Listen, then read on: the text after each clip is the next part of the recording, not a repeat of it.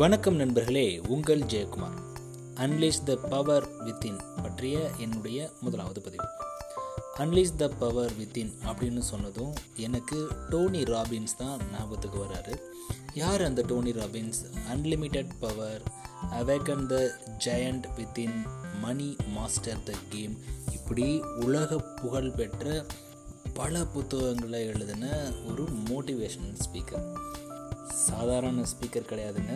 World popular speaker இன்றைக்குமே அவர் ஒரு ப்ரோக்ராம் நடத்தினார் அப்படின்னா குறைஞ்சது எத்தனை பேர் அதில் பார்ட்டிசிபேட் பண்ணுவான்னு நினைக்கிறீங்க? ஒரு ஆயிரம் பேர்? ரெண்டாயிரம் பேர்? இல்லை ஒரு அஞ்சாயிரம் பேர்? கம்மிங்க.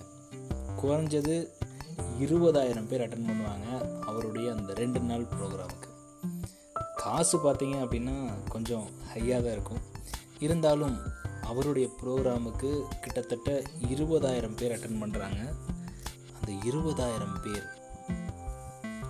அவங்களுக்கு வந்து பின்னாடி ஒரு நூறு ட்ரைனர் அவங்கள வந்து ஃபாலோ பண்ணுறாங்க அப்படின்னு நான் இந்த செய்தி படித்தேன் அப்படி என்ன அந்த ப்ரோக்ராமில் இருக்குது அப்படின்னு கேட்டால் டெய்லி ஒரு டாப்பிக்கில் எடுக்கிறாரு. அதில் எல்லா விதமான வாழ்வியல் பயிற்சியுமே அதில் இருக்குது ஸோ அந்த ப்ரோக்ராமோட பேர் பார்த்தீங்க அப்படின்னா அன்லிஸ் த பவர் வித்தின் அதுதான் அந்த ப்ரோக்ராமுடைய பெயர்.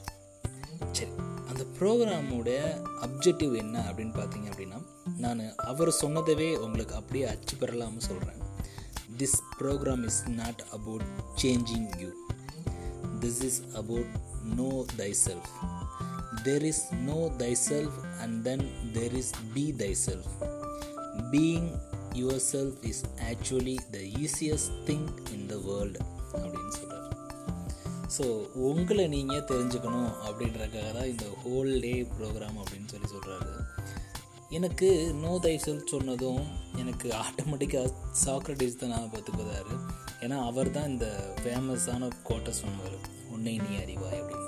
ரொம்ப வருஷத்துக்கு முன்னாடியே சொல்லிட்டு போயிட்டார். ஸோ நிறைய மனிதர்கள் இதை பற்றி தான் நிறைய சொல்லிட்டு இருக்காங்க. நாமளும் பல நேரங்களில் நம்மளை நாம் தேடுற முயற்சியில் இருக்கோம்.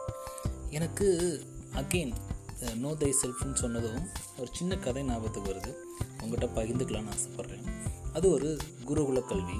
அப்போ வந்து மாணவர்களுக்கு வந்து லீவ் விட்ட மாதிரியான ஒரு சூழல். கொஞ்சம் எக்ஸாம் முடிஞ்சிருச்சு. அவங்க வந்து லீவுக்கு போகிறாங்க லீவுக்குன்னா அந்த காலகட்டத்தில் பார்த்திங்கன்னா ரெசிடென்சியல் இதுதான். ஸோ ஆசிரியர்கிட்ட போய் தான் குருகிட்ட போய் தான் தங்கி படிக்கணும். ஸோ மாணவர்கள் எல்லாம் ஆசிரியர்கள்ட்ட ஒப்பு வாங்கி அவங்க வந்து அவங்க ஊருக்கு போகிறாங்க அப்போது அந்த குரு சொல்கிறாரு உங்கள் டீமில் உள்ள பெரியவர் வந்து இந்த பையன் தான். ஸோ இவனை நம்பி தான் அவங்க எல்லாத்தையும் விடுறேன். நீ இவங்க எல்லாத்தையும் பார்த்துக்கிறது அந்த பெரிய பையனுடைய பொறுப்பு அப்படின்னு சொல்லிடுறாரு. மொத்தம் பத்து பேர் போகிறாங்க அந்த பத்து பேர் என்ன பண்ணுறாங்க அப்படின்னா ஆற்ற கிடக்கிறாங்க. ஆற்ற கடக்கிறப்போ ஆற்றுல வந்து கடந்ததுக்கப்புறம் அக்கறைக்கு போனதுக்கப்புறம் அந்த கூட்டத்தில் உள்ள பெரிய பையன் வந்து ஒவ்வொரு தலையாக என்றான். ஒன்பது தலை தான் வருது. அவனும் திரும்ப திரும்ப திரும்ப என்றான். ஒன்பது தலை தான் வருது. ஒரு தலை குறையுது. எல்லாரும் என்றாங்க. அப்பையும் ஒம்பது தலை தான் வருது. ஒரு தலை குறையுது. வேடிக்கையாக இருக்கலாம். உண்மை அதுதான் கடைசி வரைக்கும் அந்த பையன் தன்னை தான் பத்தில் ஒரு ஆள் அப்படின்னு அவன் வந்து கவுண்ட் பண்ணவே இல்லை. ஸோ இந்த மாதிரி நிகழ்வு நடந்துகிட்டே இருக்குது கடைசி வரைக்கும் ஒன்பது தான் இருக்கும். பத்து வர்றதுக்கான வாய்ப்பே இல்லை. அவங்களும் மறுபடியும் உள்ளே போய் மறுபடியும் ஆறெல்லாம் தேடி பார்க்குறாங்க எங்கே தேடினாலும் கிடைக்காதுன்னு உங்களுக்குள்ளே நீங்கள் உங்களை பற்றி தேடிக்காமல் வெளியே தேடுறதுல என்ன பயன்? ஸோ இந்த நோ தை செல்ஃப் அந்த பெரிய பையன் பண்ண தப்பை தான் நிறைய நேரங்கள் நாமளும் பண்ணிகிட்ருக்கோம் இருக்கோம் நம்மளோட நம்மளை பற்றி நம்ம நிறைய நேரங்களில் யோசிக்க மறந்துடுறோம் நம்ம யார் அப்படின்ற நிகழ்வு நம்மளுக்கு தெரியாமல் இருக்குது நம்மளோட ஸ்ட்ரென்த் என்ன வீக்னஸ் என்ன அப்படின்ற விஷயங்கள் நம்மளுக்கு தெரியாமே போயிடுது ஸோ இதைத்தான் அன்லீஷ் த பவர் வித்தின் அப்படின்ற ட்ரெயின் மோட்டிவேஷன் ப்ரோக்ராமில் டோனி ராபின்ஸ் அழகாக சொல்லிக் கொடுக்குறாரு.